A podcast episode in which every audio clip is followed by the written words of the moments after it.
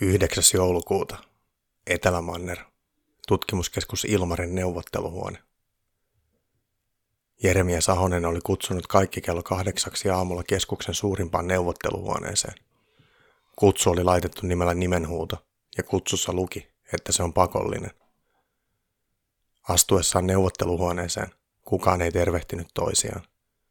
He tulivat pieninä ryhminä.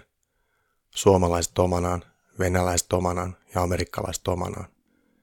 EUn edustajatkin olivat löytäneet toisensa ja pitivät selvästi yhtä. Kaikki neljä ryhmittymää tuntui kyräilevän toisiaan.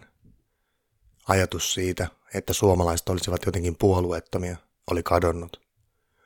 He valitsivat neuvotteluhuoneen istumapaikatkin niin, että vähintään yksi tai mieluiten kaksi paikkaa jäi väliä eri porukasta tulleisiin.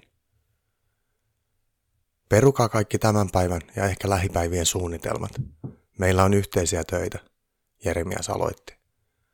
Yleisö vaikutti tympääntyneeltä.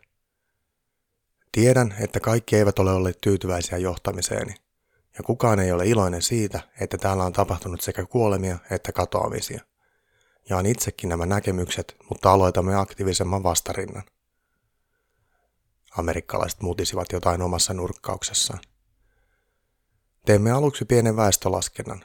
Aloitamme EUn edustajista. Jeremias piti tauon. Paikalla on neljä EUn edustajaa. Jean-Paul Maynard Ranskasta, Monika Adler Saksasta, Helena Janssen Belgiasta ja Emilia Bianchi Italiasta. Kreikkalaisen Gregory Castellanoksen epäillään pudonneen railoon. Ruotsin Erik Rumströmin ruumis löytyy raadeltuna hänen työhuoneestaan. Monika on raportoinut, että on luultavaa, että Eerikin raatelija on sama eläin kuin Bernard Jones Juniorin tai ainakin samaa lajia. Yleisö alkoi pulista niin monella kielellä, että tuntui mahdottomalta, että kukaan ymmärsi toisiaan. Jeremias pyysi heitä hiljentymään. Ihme kyllä se tehosi. Ensimmäinen tehtävistä on löytää Gregorin ruumis railosta, tai mistä tahansa. Jeremias kirjoitti tehtävän taululle. Seuraavaksi käymme läpi Suomen edustajat.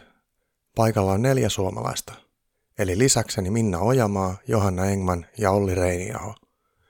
Suvi Rautavuoren ruumis löytyy taitavasti paloiteltuna vesisäiliöstä. Minna alkoi nyyhkyttää ja Jeremiankin piti pitää pieni tauko. Mutta Antero Kosken ruumista ei ole löytynyt. Hänet nähtiin viimeksi toissapäivänä hyvässä kunnossa ja hänellä oli työkaluvio ja happipullo mukanaan, joten on melko varmaa, että hän on mennyt alempiin kerroksiin, jonne vielä silloin pumput eivät vieneet ilmaa. Nyt sinne on turvallista mennä. Hän on voinut kuolla hapen puutteeseen, Olli Reiniaho sanoi huonolla englanninkielen taidoillaan. Toinen tehtävä on löytää Antero, mieluiten elävänä. Jeremias kirjoitti senkin taululle. Myös Yhdysvaltain edustajia on paikalla neljä. Majuri Joshua Powers, Sofia Wilkinson, Kathleen Sanders ja Isabella Marquez. Kaksi edustajanne on kuollut. Bernard Jones Jr. löydettiin raadeltuna yhdyskäytävästä ja Oliver Thomas löytyy kuolleena tuntemattomaan syyhyn, mutta lääkkeiden vakava yliannostus tai myrkytys on paras arvauksemme. Sitten Venäjä. Teitäkin on paikalla neljä.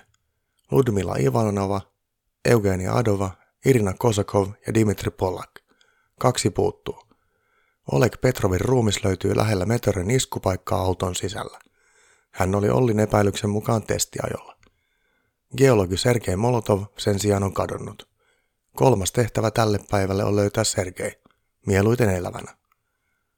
Me etsimme Sergein, venäläinen sotilas Eugenia Adova sanoi, ja muut venäläiset nyökkäilivät. Ei, me jakaannumme hakupartioihin siten, että niissä on kaikkien ryhmien edustajia. Miten jakaannumme? Eugenia kysyi. Ryhmää yksi johtaa Eugenia Adova ja apunasi on Emilia Bianchi ja Isabella Marquez. Tehtävänänne on löytää tietoja Antero Koskesta. Aloittakaa rakennuksen alimmista kerroksista. Johannes katsoi kolmea naista, jotka nyökkäsivät hyväksyvästi. Ryhmää kaksi johtaa Olli Reiniaho ja menette etsimään Gregoriita kuilusta. Käyttäkää säädroneja. Avuksesi tulee Helena Janssen, joka osaa ilmastontutkijana operoida niitä, ja Sofia Wilkinson, joka geologina tuntee railon. Onko selvä? Johannes sai vastaukseksi hyväksyvää mutinaa. Ryhmää kolme vetää Monika Adler ja sinua auttaa Minna Ojamaa ja Dimitri Polak. Etsikää merkkejä Sergeistä. En osaa sanoa, mistä voisitte aloittaa, mutta tutkikaa hänen hyttinsä. Minna, olet psykologi, joten voit yrittää päätellä, minne hän olisi voinut mennä. Siinä kaikki hakupartiot, Jeremias päätti. Hei, miksi minä en saa johtaa yhtään ryhmää? Amerikkalainen majuri oli selvästi ärtynyt ja kättä pöytään paiskaten hän nousi seisomaan. Sinä Joshua suunnittelet vartion ja puolustuksen ensi yöksi ja Ludmilla auttaa sinua. Joshua hymyili vihdoin tyytyväisenä. Hän pääsisi johtamaan sotaa. Johanna ja Kathleen, te organisoitte valvontakameroiden ympärivuorokautisen seurannan. Jokainen ryhmä pitää radioita päällä. Minä, Irina Kosokov ja John Paul Maynard jäämme pitämään johtokeskusta ja pyydämme teitä raportoimaan säännöllisesti. Jean Paul pitää huolen, että joka ryhmällä on eväitä. Jean Paul oli innostunut saamastaan tehtävästä. Hän pääsisi suunnittelemaan kolmelle hakupartiolle herkulliset ravitsevat eväät. Se tuntui vähintäänkin yhtä tärkeältä työltä kuin hänen isoisänsä työ toisessa maailmansodassa kirjurina. Hänen ensimmäinen yllätyksensä oli, että jokaiselle ryhmälle hän pakkasi yhden pullon Pinot Noir viiniä vuodelta 2015. Oikeita viinilaseja ei voinut laittaa, mutta sen sijaan hän laittoi jokaisen ryhmän ruokapussiin kolme muovipikaria. Mielessään hän kuvitteli, miten hakupartiot pitävät tauon ja löytäisivät ruokapussista viinipullot ja rohkaistuisivat siitä ja miettisivät, miten hyvä ystävä ja kokki Jean-Paul on. Myöhemmin Jeremia Sahonen ehkä kehuisi häntä koko henkilöstön edessä. Hedelmät olivat hyvää ravintoa rasittavilla reissuilla, mutta oli brutaalia ja amerikkalaista syödä hedelmiä sellaisenaan.